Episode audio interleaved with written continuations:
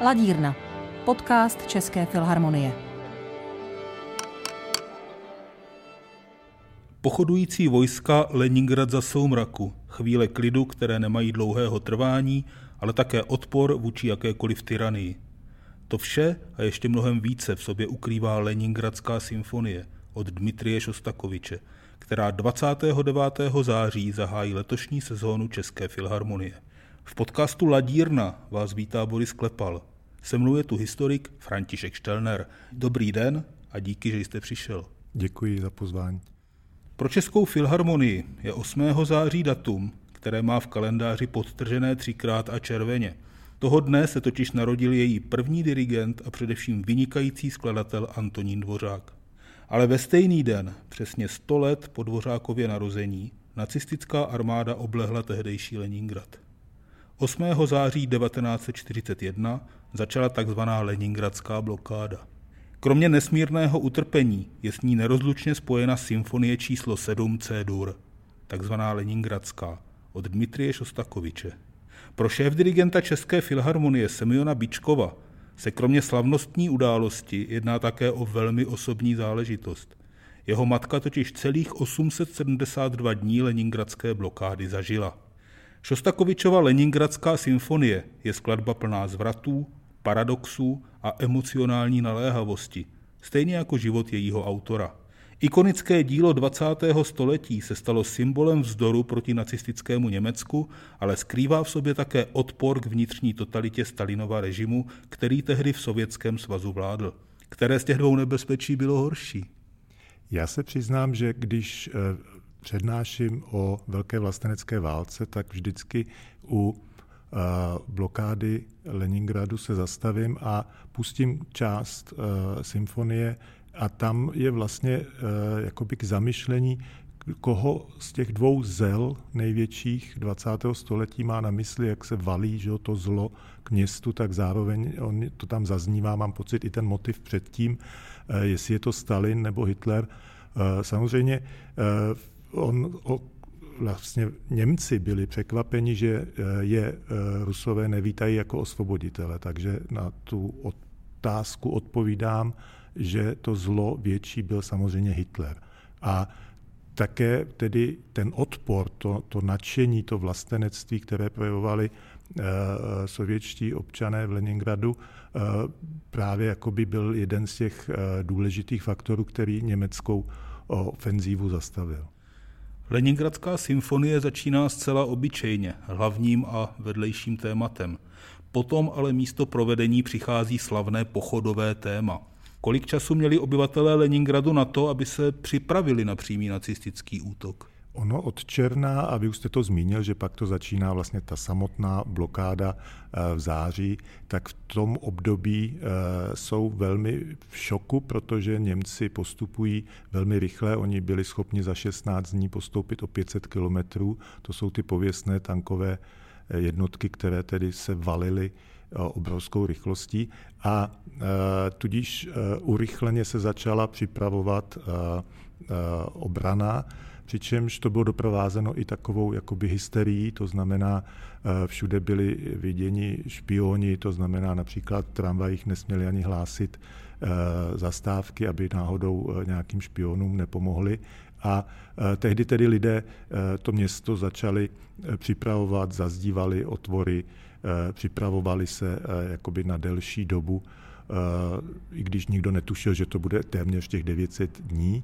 A zároveň tam byly vojenské jednotky, takže eh, těch několik měsíců eh, jakoby eh, intenzivní přípravy se pak nakonec ukázalo, že úplně nestačilo. Byť teda Němce zastavili, tak pak přišla velmi silná zima, nebo jak se říká, velmi chladná zima a pak se právě projevilo, že byť ta jakoby ta ta, jak se, ta smyčka, která se utáhla kolem města, měla určité jakoby mezery, tak stejně to nestačilo přes to Ladožské jezero. Když si vemete, že museli 30 kilometrů přes let aby tedy něco přivezli do města, něco zásob od toho září a pak dalších 400 kilometrů k nejbližší železniční stanici. To znamená, že kdybychom z Prahy jeli 400 kilometrů, tak jsme v jiném státě. Že? Ta, to, to ruská země je obrovská a tuhle dimenzi eh, si málo kdo ze střední Evropy, pokud teda se tam nezajde podívat nebo tam nebydlí, eh, neumí ani jakoby správně domyslet. Postup severní části německé armády byl prý snad ještě nejrychlejší ze všech těch ano, tam uh, skutečně, uh, navíc jim pomáhali Finové, kteří se tam orientovali a uh, kteří navíc byli i zvyklí na tu zimu v té ruské tundře, dalo by se říct. Takže Němci byli velmi optimističtí.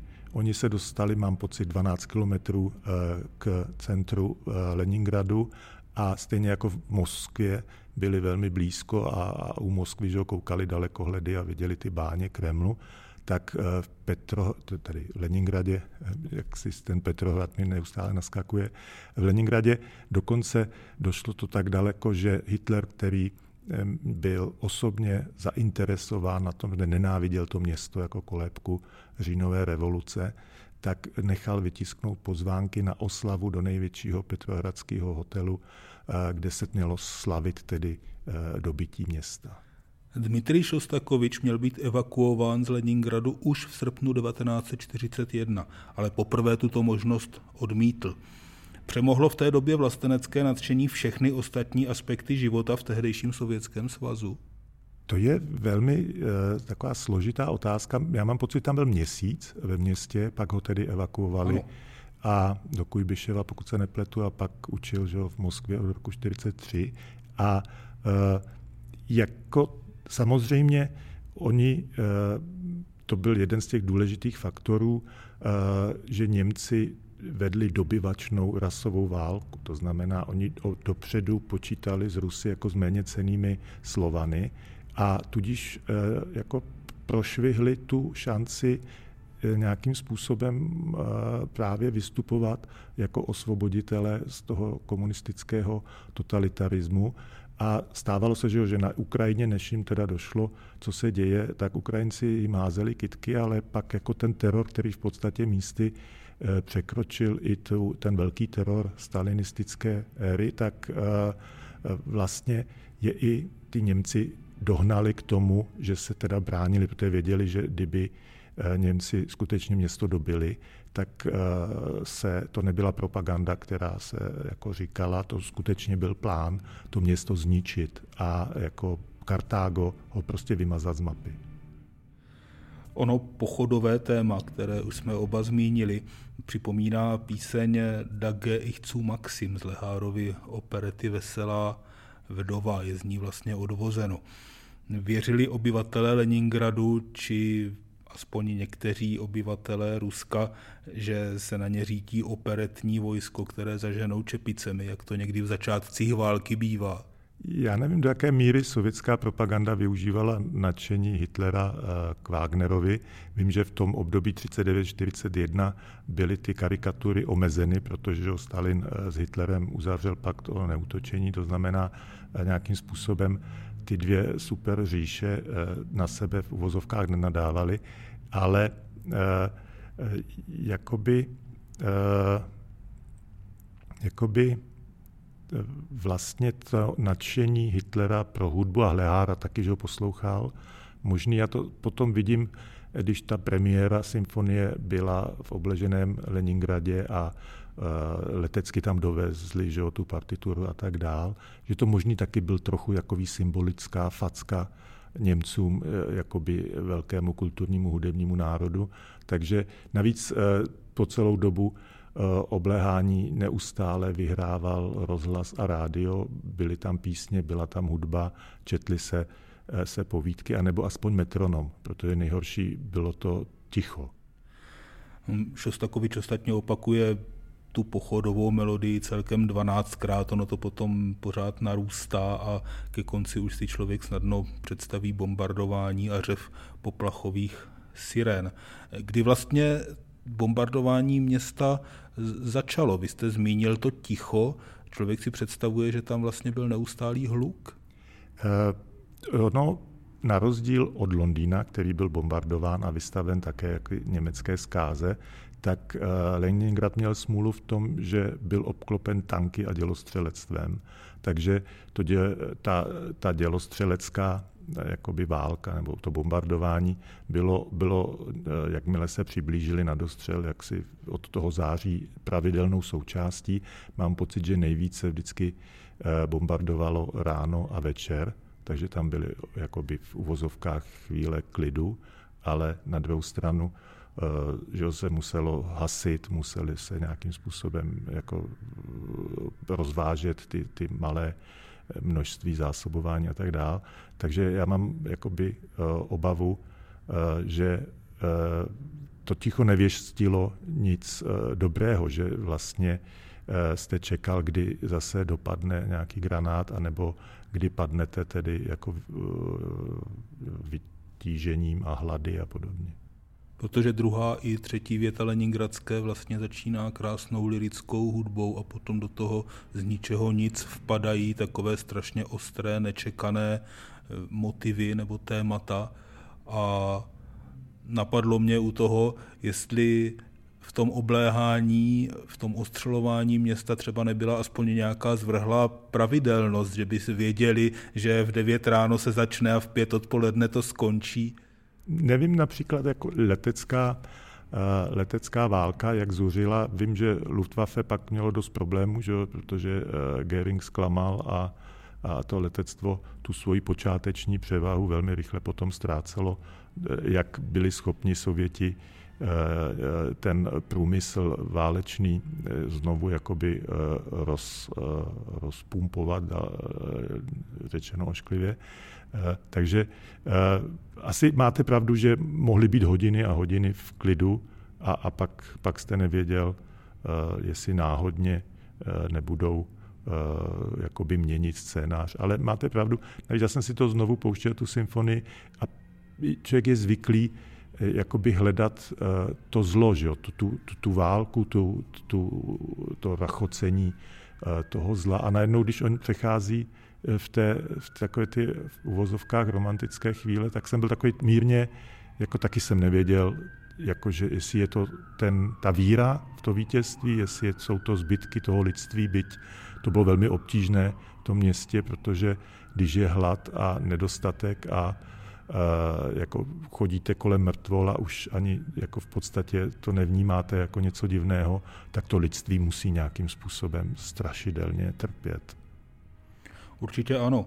Další věc ovšem je, že Šostakovič, kromě toho, že to byl velice citlivý člověk, tak dovedl se také stavět do pozice, řekl bych, ironického pozorovatele, který má obrovský odstup od věcí. A říkám si, jestli se to občas i v té Leningradské neobjevuje. Já mám taky pocit, že on vlastně, když byla říjnová revoluce, tak mu bylo 11 let, a pak eh, z té středostavovské rodiny, že maminka byla klavírska, pokud se nepletu, tak asi úplně nadšen nebyl. Navíc on ten režim stalinistický eh, ho dost tvrdě kritizoval a napadal. To znamená, eh, že asi měl strach taky sám o sobě, protože těch několik čistek přežil, že pak po válce ho v podstatě zachrání jenom účast na tom filmu Pád Berlína, tam že ho skládá tu hudbu a, a to on říká, že účast v tomhle důležitém státním průmyslu mu vlastně zachránila život. Takže paradoxně ten příšerný film uh, je spojen s, tou, s tímhle velikánem hudby taky. Že? Ano, On taky napsal operetu Moskva Čeriomušky o tom, jak režim úspěšně řeší bytovou situaci v Moskvě. On toho má na kontě víc takových věcí, ale to odbočujeme od našeho tématu. Šostakovič opustil Leningrad už 1. října 1941, tedy asi tři týdny po začátku obléhání města. Byly životní podmínky obyvatel tak zoufalé od samého začátku, nebo se to zhoršovalo postupně? To se zhoršovalo, jak už jsem říkal, s tou zimou. Ta první zima byla strašidelná. Tam uh, jakoby uh, normální bylo 30 mínus a, a pak jako jsou doklady, že i někde na předměstích bylo k minus 50 a podobně. Takže se to zhoršovalo až do roku 43, to znamená od té zimy do roku 43 to zásobování skutečně bylo naprosto nedostatečné. Oni byli schopni dovést množství zásob stokrát menší, než to město potřebovalo. Takže eh, z toho plynou i ty obrovské civilní ztráty, protože třetina města, to znamená milion civilních obyvatel, zemřelo na následky mimo jiné tedy nejen bombardování, ale i hladu a zimy. Sedmá symfonie se poprvé hrála v březnu 1942 v dnešní Samaře, v tehdejším Kujbiševě. Leningradskou premiéru provedl orchestr složený z neevakuovaných hudebníků v srpnu 1942 a mě by zajímalo, jestli lidé vůbec měli energii něco takového poslouchat, jak to na ně mohlo působit. Sám jste zmiňoval, že neustále hrálo rádio, rozhlas, i tady si určitě dávali záležet úřady, aby to bylo hodně slyšet všude, hlavně k obléhajícím vojskům. Já vím, že hráli divadla po celou dobu, ale nevím v jaké frekvenci. Vím, že byl třeba sjezd spisovatelů a podobně. A pak je zajímavé, že po válce vycházely romány, které velmi realisticky zachycovaly to období, tak tam bych možný hledal odpověď na tu otázku, jestli nějakým způsobem ještě byli schopni eh, vnímat hudbu a nějakým způsobem se třeba těšit, že za týden prostě půjdou na koncert nebo na uvedení symfonie a podobně. Eh, je pak zajímavé, že eh, tyto realistická znázornění a popisy jakoby literární byly okamžitě, nebo ne okamžitě, ale v roce pozdní 45. 46. cenzurovány. To znamená, najednou Stalin vydal pokyn, že to teda ne, že takto se nebude hrdiný sovětský uh, uh, lid uh, spodobňovat, takže by bylo nutno jít k těm původním i třeba jenom rukopisům, co nestačili vydat. Velmi často se mluví o tom, kolik za leningradské blokády zahynulo lidí, ale kolik se jich za blokády narodilo. To je, to máte pravdu, že vlastně 20. století je příšerné pro historika a pedagoga, protože to jsou eh, vlastně počítání mrtvých. Že? A nějakým způsobem jako je, smrt jednotlivce je tragédie a pak jako říkat, že Sověti přiznali 600 tisíc mrtvých a ono jich bylo milion a tak dále, tam už ztrácíme že nějakým způsobem možný uh, jakoby Eh, tu, tu nějakou empatii k tomu, protože nám to přijde skoro stejné, ale eh, jako to, že běží dál život, že se narodili, nakonec oba moje rodiče se taky narodili za druhé světové války, tak eh, je to, to bych si musel nastudovat víc, abych vám jako by řekl, kolik jich třeba bylo, ale umím si představit, že jich bylo určitě méně než eh, v těch 30. letech. A i ty byly svým způsobem těžké. A eh, pak by se to muselo srovnat tedy s tou poválečnou obnovou, kdy nějakým, nebo i tím táním po smrti Stalina tam asi ne, to nepochybně naskočí potom výš. V souvislosti s těmito civilními tématy, řekněme, vzpomíná šéf dirigent České filharmonie Semyon Bičkov na generaci svých rodičů, kterým válka i blokáda zničila start do dospělého života. The peace has eternal existential meaning for all of us. Ta skladba má neměný existenciální význam pro nás všechny. Ale pro mě samotného je významná ještě jinak, protože jsem se v Leningradu narodil a pocházela z něj i moje matka. Stejně jako můj otec se narodila v roce 1924. To znamená, že v roce 1941 jim oběma bylo 17 let a oba zrovna končili střední školu. To platí pro celý ročník 1924. Pouhých 17 let.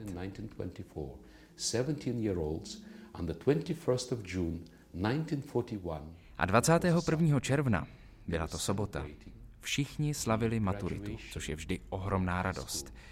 Byla to chvíle, kdy otevírali novou kapitolu svých životů a měli také svoje sny.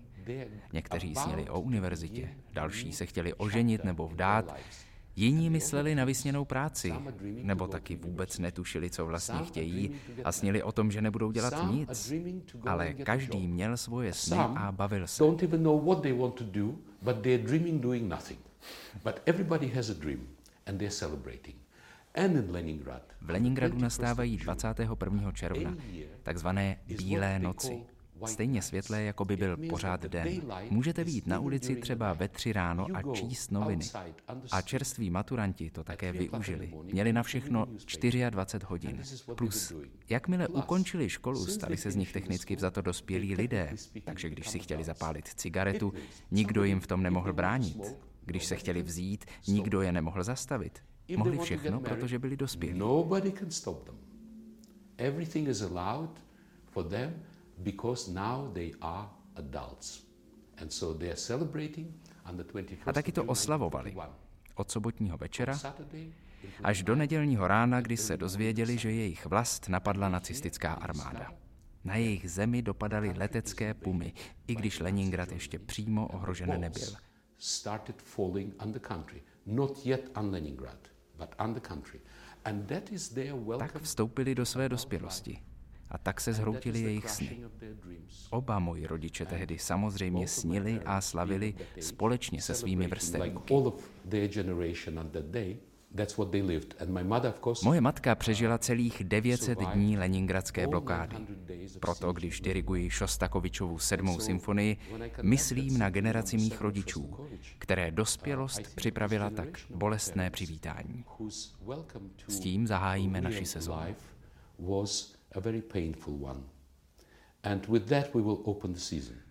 Triumfální závěr Leningradské symfonie svádí k otázce, kolikrát se vlastně sovětská armáda pokusila to obležení prorazit? Tam je eh, jako dějiny velké vlastenecké války se někdy píší tak, že právě se jde z jedné ofenzivy do druhé. Eh, velmi důležitá byla Tychvinská ofenzíva, ta se úplně jakoby nepovedla, takže pokud si to dobře pamatuju, v roce 1943 došlo k tomu, eh, že bylo obnoveno přímé spojení s železnicí a v roce 1944 potom konečně Stalin dal pokyn a mohla se provést ta osvobozující ofenziva. Takže eh, ty, je to jako možno dohledat a přesně jako rekonstruovat. Oni se pokoušeli, ale byť Němci část těch jednotek eh, z toho prostoru stáhli a pak přesunuli směr na Moskvu nebo pak na jih, tak stále to bylo jako velmi obtížné, plus tedy ty finské jednotky. Tam taky připomínám jako by tu krátkozrakost, kdy Stalin že jo, před válkou velkou vlasteneckou eh, útočí na, na Finsko, takže si z něj udělá nepřítele, který že o pár měsíců později jako táhne z Němci. Takže to bylo taky ta eh, doklad té krátkozrakosti eh, sovětské politiky před rokem 1941. Partitura Leningradské symfonie se na mikrofilmech dostala velmi brzo na západ ale po válce její popularita také mimo sovětský blok začala klesat, zřejmě i v souvislosti se studenou válkou. Podléhá dnešní interpretace blokády nějakým snahám o přepisování dějin, jak se říkává? Já jsem, jak si se věnuji i německým dějinám, tak jsem si načetl eh, jak si eh, ohlas eh, nebo výklad obléhání Leningradu v západoněmecké Eh, historiografii. Nemělo by cenu mluvit o východo německé, protože ta byla samozřejmě poplatná, to, co psali v Moskvě, psali eh, ve východním Berlíně, ale Němci západní napřed všechno svalili na Hitlera, to znamená eh, ta odpovědnost za ty hrůzy a za, tu, za, za zabití že, tolika statisíců lidí, hlady a díky té, nebo kvůli té blokádě, tak to mělo být Hitlerova vina ale současná historiografie eh, jak si upozorňuje, eh, že i Wehrmacht, že německá armáda se vlastně velká část totožnila s tím dobyvačným eh, plánem, to znamená, oni vedli válku po té bleskové válce, Blitzkrieg, vlastně to upravili tak, že to město je třeba zničit. A tudíž berou, nebo je jim připsána odpovědnost za ty válečné zločiny. Byť se to jako válečný zločin nemohlo soudit, protože v té době mezinárodní právo neznalo zločin, že necháte vyhladovět město. tak to se zavedlo až jako mnohem později. Takže v, na norimberském procesu četli některé, eh, třeba nějaká děvčátka si psali deníky a to tam jako pak zaznělo, kdy to bylo samozřejmě strašně eh, dojemné, jak malé holčičky píšou, jako že kdy zemřela maminka, kdy tatínek a podobně. Protože ne paradoxně, ale celkem logicky napřed umřeli ty nejvíc mladí, nejvíc staří, pak muži a nakonec ženy. Nabízelo by se, že jakýsi zlom v nahlížení na události Leningradské blokády nastal v 90. letech, kdy se jednak rozpadl sovětský svaz, celý sovětský blok, ale také se západní historici dostali k archivním materiálům. Eh, sovětská historiografie, tak ta samozřejmě ten výklad byl jednoznačný. Eh, hrdiné město, že jo, nakonec dostalo i, i ten titul, že jo, město hrdina, jako první město sovětské. A eh, sovětští historici spíš popisovali právě ty ofenzívy a velitele a, a, a ze začátku hrdinskou úlohu samozřejmě Stalina a podobně. A pak to tání po roce 1953 na tom nic moc nezměnilo, protože to, ten největší jakoby ehm, zážitek válečný, eh, vlastně ta velká vlastnická válka eh, strašidelně eh, ovlivnila celé dějiny toho státu, tak to byl ten výklad popisný a neřešili se právě jako třeba příklady kanibalismu a podobně, o tom se nesmělo psát, to se Eh, čísla mrtvých a podobně se zamaskovaly a chyby eh, sovětských generálů, o tom se taky nesmělo psát. Nesmělo se psát o tom, že eh, ta věrchuška, ti tajemníci a generálové měli speciální zásobování a, a byli tedy, žili si jako v uvozovkách v pohodě, tak to všechno se nějakým způsobem spíš pak objevovalo na západě, na té, té sovětologie eh, pěstované na západě. A i dneska v učebnicích eh, třeba eh, ruských pro, pro základní školy gymnázia nenajdete tyto kritické, nebo jakoby, co by mohlo z části jakoby očernit toho sovětského hrdinu. Rusko si před dvěma lety připomínalo 75. výročí konce blokády a v Petrohradu se při té příležitosti konala velká vojenská přehlídka, ale ta právě vzbudila i v Rusku řadu kritických ohlasů, protože podle kritiků se mělo vzpomínat především na utrpení a oběti civilistů. Neměla se z toho dělat vojenská propagandistická akce. Není tohle součástí také toho, že tam je přece jenom jiný pohled? Určitě to putinovské Rusko a ta demonstrace, že byť už nejsme že super velmoc, tak stále jakoby uh, bychom mohli být, anebo si na to nějakým způsobem hrajeme, tak uh, to samozřejmě vyústilo i, i v tu propagandistickou část, uh, stejně jako když se slavilo založení města, to velké výročí 300 let, tak taky se nějakým způsobem jako vylepšily ty hlavní turistické oblasti a hlavní ulice a zbytek zůstává jakoby stále eh, když dojdete že, Měvský prospekt a pak ho najednou minete do těch uliček bokem, tak pak jste v šoku, že, jak ještě eh, v dnešní době se jakoby nemusí úplně kvalitně žít. Takže určitě ten dnešní režim, eh, byť je tedy Putin že, z Leningradu, tak ta jako animozita mezi Moskvou a Leningradem zůstává. To, jak si Stalin nesnášel Leningrad, protože to nebylo spojeno s ním, to je, to je jasné, on jako i v říjnové revoluci zase tak jako důležitou roli nehrál, že jo, to bylo jméno, teda město Lenina, takže možný zůstává jako ta věčná rivalita těch dvou největších měst i v tom, že tedy pojďme ukázat jako dnešní sílu a dnešní tedy perfektní v úvozovkách techniku vojenskou, ale nebudem jako prostý člověk, nás je mnoho, že jo? jako oni říkají vždycky a, a ruští vůdcové tu úctu k těm stovkám, tisícům, tisícům mrtvých nikdy neměli a zdá se, e, že si na to ještě ruský lid asi bude muset počkat. Od leningradské blokády jsme se dostali alespoň náznakem až k dnešnímu Rusku a dnešnímu Petrohradu. A tím také končí Ladírna, podcast České filharmonie. Dnes věnovaný zahájení sezóny 2021 až 2022. Dějné i lidské okolnosti, které vznik Leningradské symfonie provázely, nám přiblížil historik František Štelner. Díky, že jste tu s námi byl a zase někdy nashledanou. Děkuji mnohokrát a těším se na shledanou. Loučí se s vámi také průvodce ladírnou Boris Klepal.